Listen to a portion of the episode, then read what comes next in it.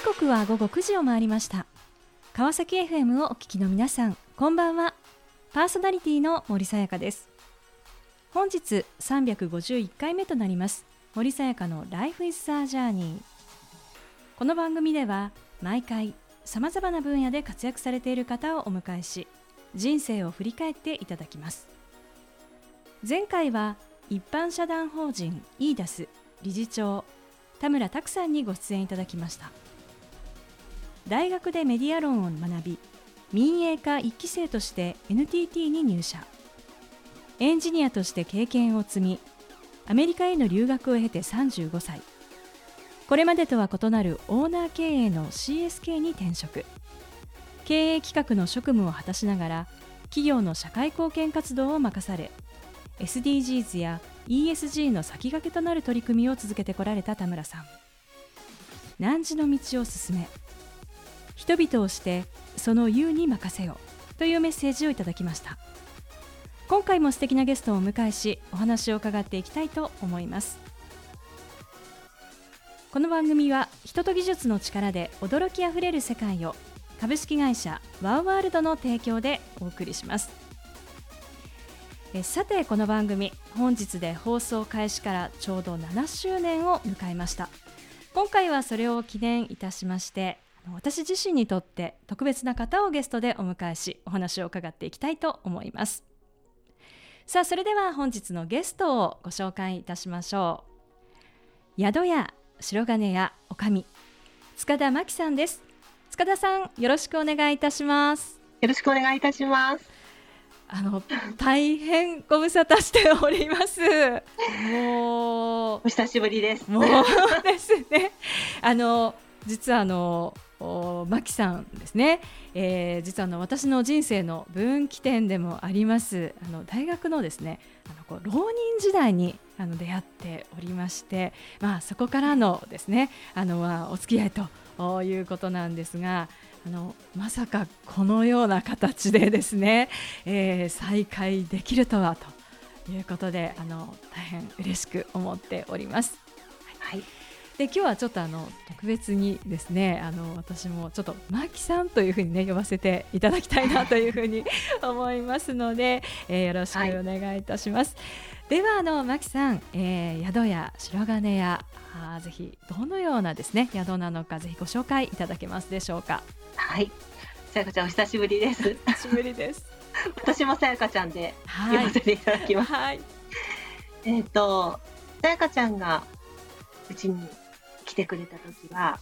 24年前ぐらい、はい、そうですね。ね。その時と大きく今宿の方が変わってまして、うん、えー、と今あの宿屋白金屋っていう名前ではなくてさやかちゃんが来ててくれた時は民宿八方荘でした。うん、であの悲しいことにさやかちゃんが一生懸命勉強してたお部屋はあの取り壊されてしまって今全くない状態になってますけれども、えーと、今ある宿屋白金屋はあの私の曽祖父が1936年昭和11年に、えー、戸隠地区ではあの宿坊以外の初めての宿ということであの創立いたしました。で、えーと、建物自体はあの鳩子作りで、えー、この辺で言えば切妻の建物で、えー、栗と欅を使って地元の材木を使って、はい。しっかりとしたあの立派なあの本当木造建築です。で、えっ、ー、とさやかちゃんが泊まってくれてたところっていうのは民宿の時に増築したところで勉強しててくれたんですけど2016年に伝統的建造物っていうのを戸隠が指定を受けまして、はい、で私のその宿屋も伝統的建造物に指定を受けたんです。でそれを機にあのボロボロだった宿をちょっと私が一年復帰して、うん、創業当時の姿に、えー、復元改築をいたしました。でそれであの母屋だけ曽祖父が建てた母屋だけを残してあとまああの他の建物もちょっとあの、えーと、自宅部分はあるんですけど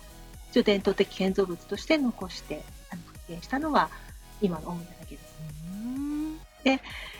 えー その旅籠に、えー、旅籠の形をした当時の旅籠の特徴を残したあの純和風のあの建物そして宿屋を2019年に、えー再開して私が女将として今 あの奮闘しております。あの戸隠ですねあのこの長野県に、まあ、こうあるですね、まあ、大変この歴史あるうこう地域ですがあの戸隠というのはあの改めてですね一体どのようなあこの町なんでしょうか？あのすごく歴史が深くて古くて1000年前から栄えてました。うんで当時はまだあの仏教だったんですけどその前からのそのあの伝説があって、えー、と天の岩戸伝説うんはい。に基づいて宮崎県の高千穂と今姉妹都市なんですね。うん。で要はその天照大神様がおかけになったとあ田治から運の御様がどかして投げた先が戸隠。うん。で山になった。その岩戸が戸隠にな山になった。うん。でそこにそれを機にあの今戸伝説にちなむ神様が五社祀られています、うん。はい。そういうところです。じゃあもうもし初めてですね。あのこう戸隠にこう行くというふうになった場合あの一番ぜひここは行ってほしいなっていうところあえて一つ選ぶとしたらどちらでしょうか？やっぱり皆さんこの五社を巡られうるん。ご参拝。はい。で、ぜまあ、長野の善光寺さんをご参拝して、うんうん。でその後戸隠神社をご参拝して、はい。で、えー日本一のパワースポットとうん。呼ばれています、うん。本当にあのお参りされるとあの開運されるという、あのお話がたくさんあるので、あの本当に老若男女の方が、うんうんうん。あのあの方向車中車奥車とそれぞれ神社があって、はい。えーもし歩くとしたら往復15キロうんで車でももちろん回れるんですけど最後の奥車までは絶対往復4キロ歩かなきゃいけないんですけど、うんそれぞれあの自然豊かでとてもいいところなんです。うんはい。もう投資全体をはい。あの待ってほしいです。うん。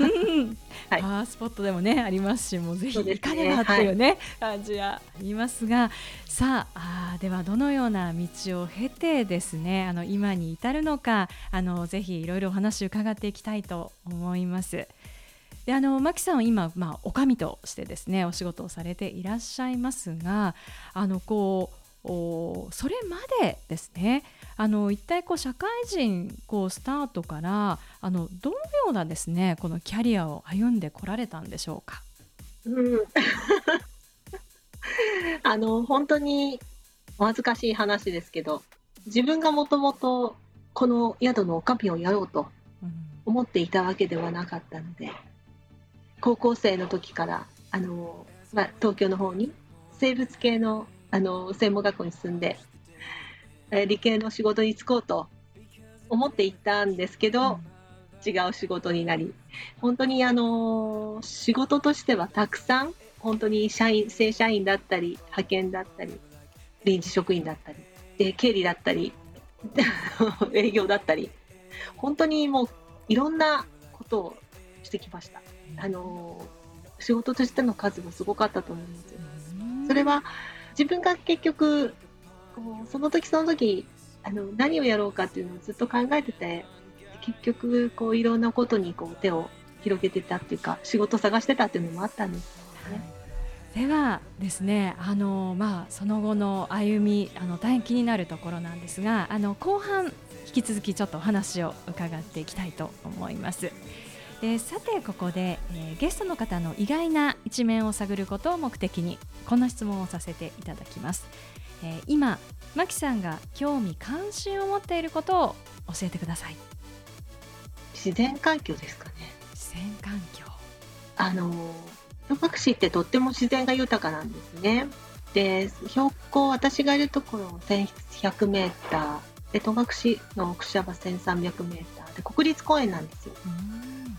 すごくこう四季を感じられる場所なんですね。で日本で今すごく今年もそうですけどかなり暑くなってきてますよね。で戸隠はあの、まあ、雪は多いですけれどもそんなに暑いことがなくてすごく快適に過ごせる場所だったんですけど今年すごく暑くて でなんかあのエアコンももちろんなく過ごせるんですね。いろいろな虫や鳥とか本当にこう普通の自然や四季を感じられていたのに今年からちょっとなんかやっぱりあまりの暑さただ暑い暑いっていうことだけじゃなくてなんかこのまま行ってしまったら戸隠の自然がおかしくなっちゃうんじゃないかなっていうことをすごく感じて私は自然が大好きなのでやっぱりこの自然があっての戸隠なんでこれがなくなってしまったらちょっと戸隠の良さっていうのを半減してしまうんじゃないかなと思って。だからまあもともと自然に対しての興味とかあのすごく深くてなんか自分でできることないかなって。まあ漠然とですけどね、あの考えてます。ありがとうございます。さあそれではここで一曲お届けしましょう。ペントハウスで恋しるべ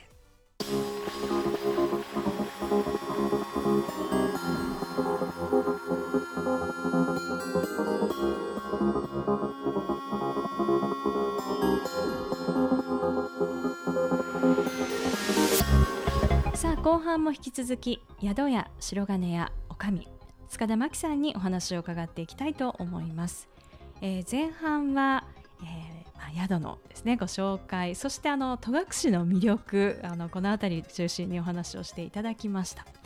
えー、そしてまあ、このいろいろなですね、えー、このお仕事をまあされて、えー、このキャリアを積まれてきたということなんですがあのマキさんはこういろんなこう仕事をする中でですねこの家業を継ぐっていうことっていうのは当時そのこう、まあ、これから継ごうというふうにこう思っていたんでしょうか？あの継ごうと思ってませんでした。あのもともと私には弟がいるので、えー、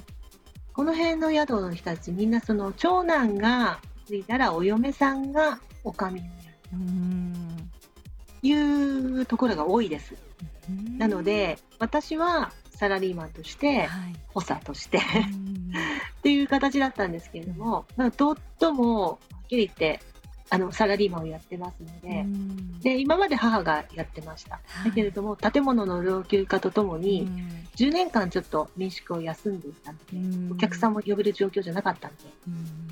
なのであの建物の維持も非常に大変ですし、それを直して、またお客様を呼べる状態にするというのも、ものすごい費用がかかるんですね。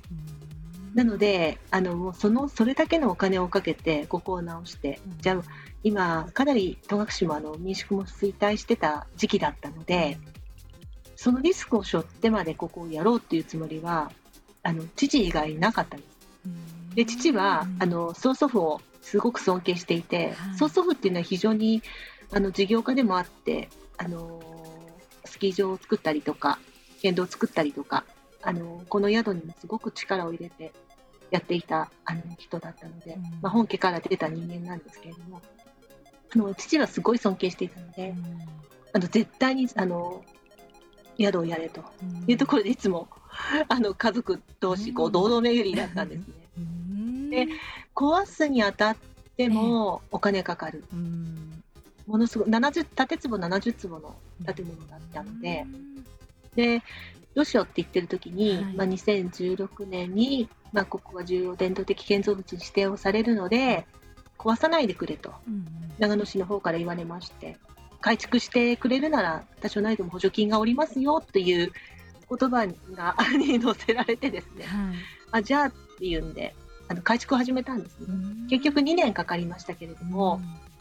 でその中で、まあ、私はちょっと勤めた時テレワークだったんで、まあ、この自宅にいながら仕事ができてそれでまあ工事の現場を見ることができたんですね。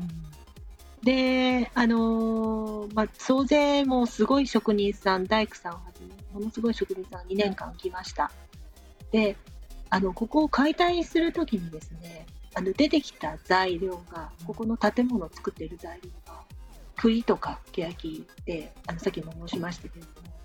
これ今あの集められないよって言われたんですよ。これだけの財が。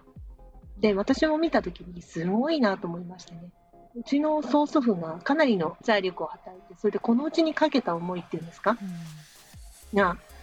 あの、要はその戦争で中断しちゃったんですね、曽祖父が、うん、思いがね。で、あの、それで祖母が新たに民宿として、まあ、始めて、ちょっと改築をしまして、まあ、今あった建物をこあの全部改築しちゃったんですね。で、あの、その祖父の思いっていうのが、なんとなくその建物を見た時に私に伝わってきたんですよね。理由はなく、あおじいちゃん相当な思いでこの家を建てたんだなって。で、この宿をやっていってほしいと思ってんだろうなって、なんとなく感じたんです。で、私がそれを思ったら、あ、やってこうっていうふうに思ったんですね。だけど、決心するまでにはね、やっぱり現状の仕事もありまして、あのやっぱ責任ある仕事をしてたもんですから、辞める、まあ、にもなかなか言い出せなく、あのギリギリ2019年の1月から開業するにあたっても、2018年の8月まで言えなかったんですけど、でもやってる仕事をあの辞めてもこれをやるっていうその理由はないですよね、感覚。うん、うん、あのやろうっていうふうに決心したのは。でもそれを快く皆さん受け入れてくれたので、あの良かったなと思ってますね。あのだから今はすべて今までもう中途半端でやってきたことすべてが今この女将業の女将業に生きてます。あの本当になんか24時間の 労働の中で、あの、すべて生きてますし、自分では大変だけれども、あの、本当やってよかったなっていうふうに思ってます。まあ、まだまだコロナもあってね、あの、3年間休業、開店1年目にして、3年間コロナだったの。で、本当に大変な時期だったんで、これからですね、また再出発になります。はいえでも牧さんこういろんなねこう経験をされていた中であの今のその女将業にこう生かされている部分ってどんなところなんでしょうか、うん、そうだな。やっぱり仕事誠実ですかね。うん。誠実に何でも一生懸命やる、うん、それしかないような気がしますす、べ、てのすべての仕事、はい、どんな仕事も、うん、それを一生懸命やる。誠実に、あの確実に相手に思って、うん、自分がやるんじゃなくて、はい、相手をが何が望んでるのかなっていう、うん、それは営業やってた時も一緒。先ほどあの、ね、24時間っていうふうにこうおっしゃっていましたが、うん、あのおかみ業を始めてですねなんかこう改めてあの大変だなと思うことってどんなことですか？え寝られない。寝られないし常にアンテナ張ってなきゃいけないから、何時から何時までっていうサラリーマンと違って、あ、今日ここまでやった今日おしまいっていうのがないから、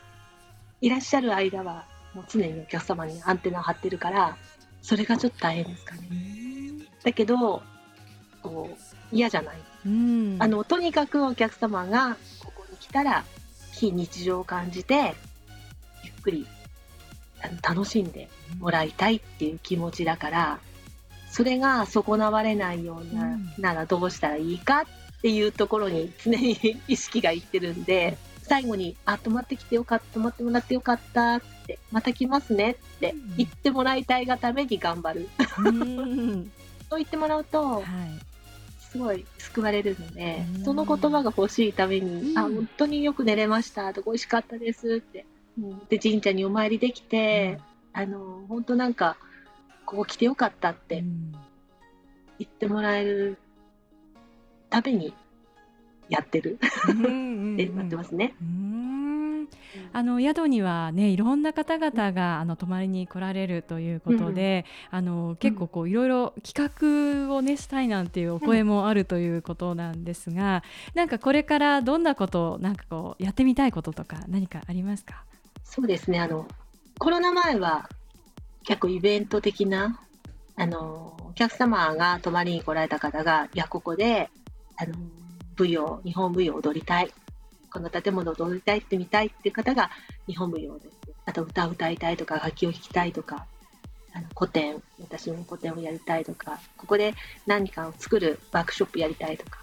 いろんな方が泊まってでここでやりたいって方がいっぱいいらっしゃったんですね。でコロナでそれがなくなってやっぱり人集めってことができなくなってたんですけれどもまたこれがねあのいろいろコロナも緩和されてあのいらっしゃった時にまたそういう思いを持たれた方にまたそういう楽しんでもらうための場を共有したいなっていうふうに思ってます。それがどんな形であれいいかなと思っていますね。癒しになったりとか、あのここでなんかリフレッシュして、まあなんかあの気持ちが新たになったっていうことだったらもう何でもやりたいと思ってます。さあこの番組ではゲストの皆さんに必ずお聞きしている質問があります。えマキさんにもお伺いさせていただきます。これから自分の夢を実現しようと考えている方々へ背中を押すメッセージをお願いいたしますそうたやつくさん悩んでいいと思ううんその心は、うん、やっぱり自分の好きなことを徹底してやること、うん、夢と思ったことをとにかく一生懸命やるしかないかなっていうでも私なんかまだはっきり言って全然まだまだ駆け出しなので、本当にそれを、私今自分自身のことを言ってます。あの、まだまだこれからなので、自分自身として言うことは、一生懸命やる ことかなと思ってます。素敵なメッセージをありがとうございました。ということで本日は改めまして宿屋白金屋おかみ塚田真紀さんにご出演いただきました、えー、真紀さんありがとうございました。ありがとうございました。さあそれでは最後にもう一曲お届けしましょう。ニュージーンズで ETA